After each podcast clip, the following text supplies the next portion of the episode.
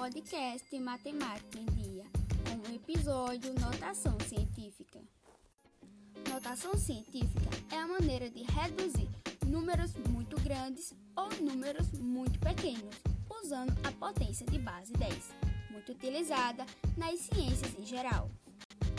Para escrever um número em notação científica, usamos a seguinte forma: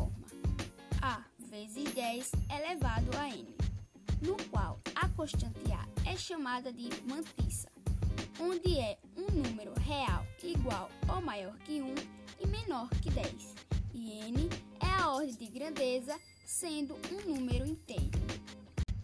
Exemplos: o corpo humano é constituído por 10 trilhões de células. Escrevendo em notação científica, fica desta maneira: 1 vezes 10 elevado a 13.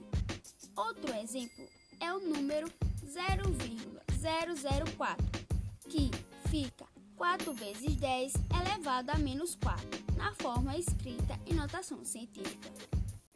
Veja que, quando deslocamos a vírgula para a esquerda, o expoente fica positivo. Já quando a vírgula é deslocada para a direita, o expoente fica negativo. Importante ressaltar que toda notação científica é uma potência de base 10, mas nem toda potência de base 10 é notação científica. Valeu, pessoal, até mais!